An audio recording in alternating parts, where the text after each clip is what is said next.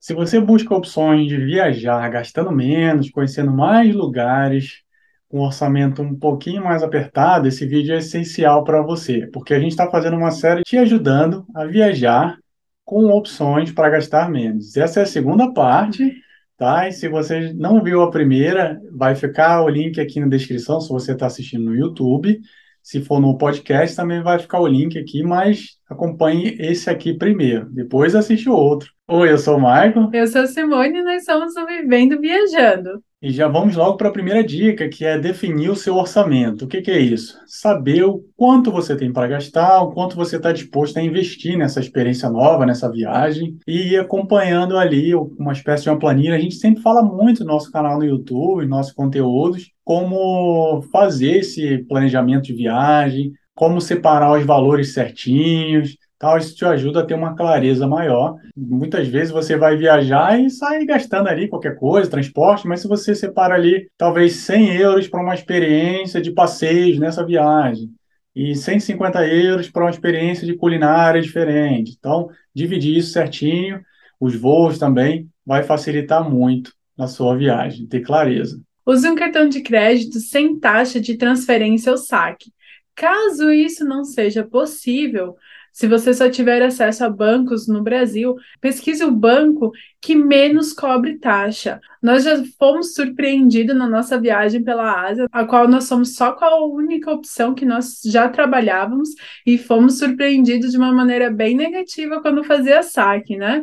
Foram taxas de 30 dólares por saque já. Tanto que depois nós nos programávamos pelo país para sacar todo o montante necessário para fazer só apenas um saque.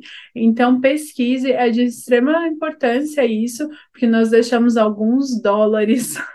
para os bancos. 30 dólares dá, dependendo do destino, às vezes dá duas ou três diárias. É bastante coisa mesmo. Não, Ainda mais na. Ásia. É. Outra dica de economizar numa viagem também é fazer uma coisa que eu já fiz muito. Quem tem nunca gente fez, né? que, é, tem gente que fala, pô, como assim? Que são os amenities, ou seja, os shampoozinhos, os cremezinhos, sabonetinho, aquele sabonetinho assim, redondinho, pequenininho mesmo, né? Que tem nos hotéis, hostels. Eu gosto bastante porque eles são muito práticos, coisa pequena, coisa simples. Geralmente nós, homens, geralmente, tá? Nós, homens, não nos importamos muito com qualidade, tudo. Pega um shampoo, mesmo shampoo serve para lavar o cabelo, para tomar banho, para fazer tudo, para fazer a barba. Então, um negocinho desse num potezinho, num frasco, já serve para muita coisa, é perfeito. E se acabar, a gente consegue inclusive comprar um grande e ir fazendo refil ali, porque o pequenininho é mais fácil para você levar numa viagem, né? Por conta do tamanho mesmo dos mililitros que são considerados para entrar no avião, na cabine, né? Levando uma bagagem de mão. Então, pegar os amenities, esses shampoozinhos, sabonetinhos dos hostels, hotéis, é uma maneira de economizar bastante. Você vai ficar um bom tempo sem comprar shampoo. Então, não estou falando para carregar tudo, tá? Mas não custa nada pegar umzinho ali ou outro vai te ajudar muito. Uma outra dica para você economizar muito é evitar usar o roaming do seu, do seu plano de telefone celular. O que acontece, principalmente no Brasil, quando você viaja para o exterior, você tem que entrar em contato com a empresa do seu plano de telefone e pedir a liberação para usar no exterior.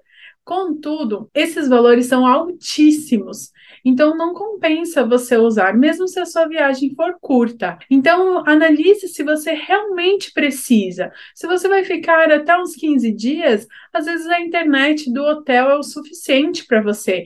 Hoje em dia existem vários cafés também que disponibilizam internet super boa e gratuita. Caso você vai fazer uma viagem mais longa ou que você realmente precisa da internet, vale a pena você pesquisar quanto custa o SIM card, que é o chip do telefone, em empresas que atuam nesse determinado país que você escolheu visitar. Se for na Europa, muitas dessas empresas oferecem uh, roaming internet gratuita para vários outros países. Então, vale a pena você se informar para verificar a melhor opção. Outra maneira também é talvez tentar mudar os aeroportos de chegadas ou de partida também.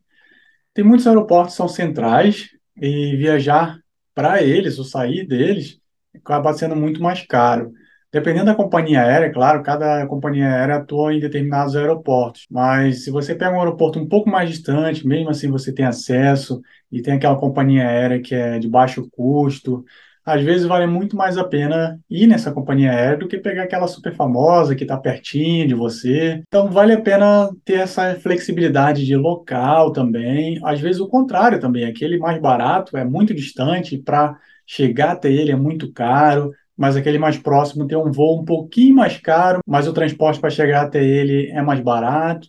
Então tente analisar essas coisas porque vai fazer diferença também no seu orçamento. Um exemplo é Paris. Se a gente sai daqui da Irlanda, tem a Ryanair, que é uma companhia aérea de baixo custo, é muito conhecida na Europa inteira, ela é irlandesa, e para a França, na região de Paris, a gente consegue comprar uma passagem bem barata, né, para Paris, mas o aeroporto é muito distante e tem pouco transporte saindo desse aeroporto. E quando tem transporte, custo já fica mais elevado também. Então é muito distante mesmo, é bem isolado. Então, se você tem alguém que vai te buscar ali, com um conhecido, talvez valha a pena. Mas do outro lado tem o Charles de Gaulle. A gente pode ir daqui para o Charles de Gaulle, que é o mais conhecido, é o maior.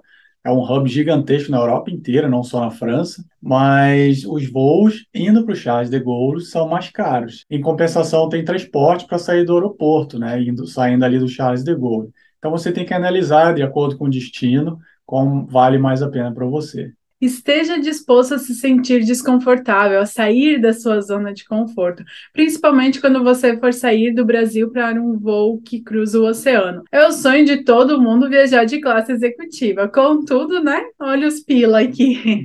Se você tiver, ótimo. Se você economizou, se planejou, perfeito. Mas não é a realidade de muitas pessoas. Então, vá com a mente aberta porque os assentos vão ser pequenos. Muitas vezes você vai estar numa fileira em que você vai sentar no meio e mais três pessoas ao seu redor. Então, apenas vai com a mente aberta para não estragar a sua viagem. É, eu tenho 1,90m, então muitas vezes sentei ali no meio, bem prensado, a poltrona já é apertadinha sei bem como é que é isso, costas doendo, bom tempo viajando, muitas horas, mas no fim vale a pena porque é bem mais barato. Outra maneira é viajar em companhias aéreas com custo mais barato, conhecida geralmente como low cost ou baixo custo. A mais conhecida, citei agora há pouco, aqui da Europa é a Ryanair. Tem outras que não são tão famosas, mas estão muito cuidados. No caso da Ryanair, os tickets mesmo, os bilhetes são muito baratos. Às vezes tem promoções aí de 15 euros para um destino, uma capital, saindo de uma indo para outra. Ah, tinha promoção também, hoje não tem tanto, né? Mas tinha promoção que às vezes você comprava a ida, a volta saía por um euro. É, era, é muito barato ainda, não era não, ainda é. Mas você tem que tomar muito cuidado porque eles não oferecem nada, nada, nem água. E tomar cuidado com a bagagem também Muitas vezes você só pode levar uma mochilinha ali bem pequenininha de mão, tipo uma bolsa feminina mesmo, num tamanho dessa. Que cabe embaixo do assento. Embaixo do assento, não é que ela coloca em cima, não. Se você levar um pouco maior ali do tamanho, eles vão querer te cobrar e cobram mesmo, né? Eles têm as medidas certas ali, eles cobram tudo. Ali no avião estão vendendo é, além de refeições, vendem água, bebida, vendem perfume também, um monte Raspadinha. de coisa. Raspadinha. E também uma coisa que eles, que eles vendem é se você quiser reservar o seu assento, você tem que pagar. E se você quiser fazer o check-in com antecedência, você também precisa pagar.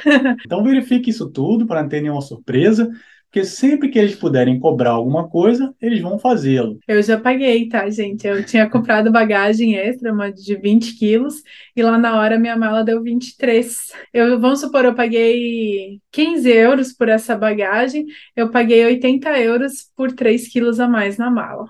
E tive que pagar lá na hora. É.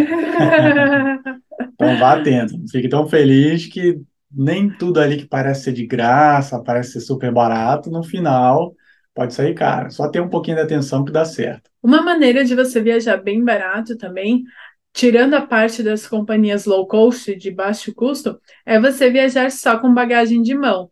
As empresas tradicionais, elas geralmente disponibilizam até 10 quilos como bagagem de mão, mais uma bagagem pequena, chamadas pessoais, para você colocar embaixo do assento. Então, uma outra dica também é você sempre verificar a franquia de bagagem das companhias. Se você vai só para a Europa, fica muito mais fácil. Se você for pra, para a Europa e para os Estados Unidos, ou então até para a Ásia, pesquise, se informe, porque elas são diferentes.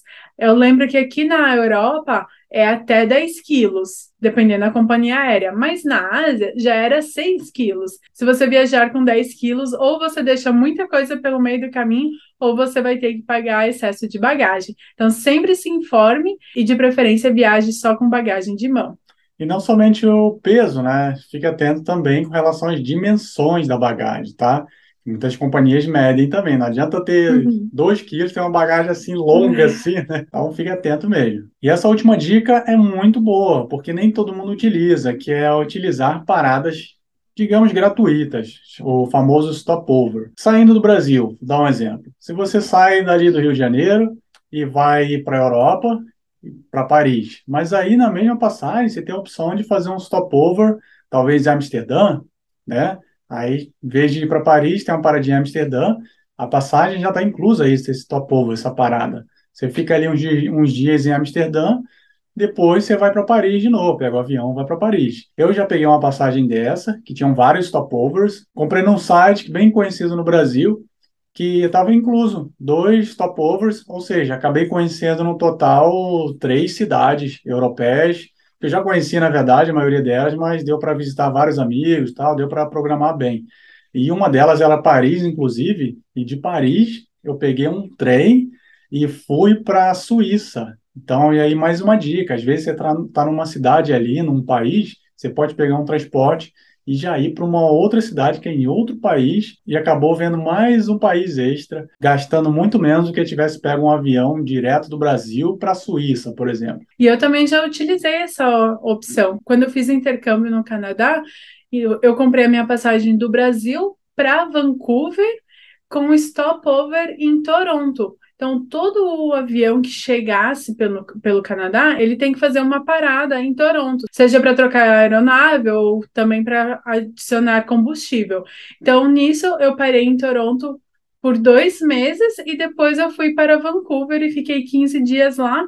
E de lá eu voltei Vancouver, Toronto e Brasil.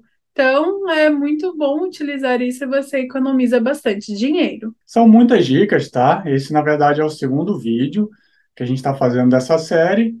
O primeiro está aqui na descrição para você acompanhar, mas tem muitas outras. Se você tem alguma dica para dar também de como economizar, deixa aqui para gente a sua dica que a gente vai adorar saber. A gente vai ficando por aqui. Um grande abraço. Até breve. Tchau.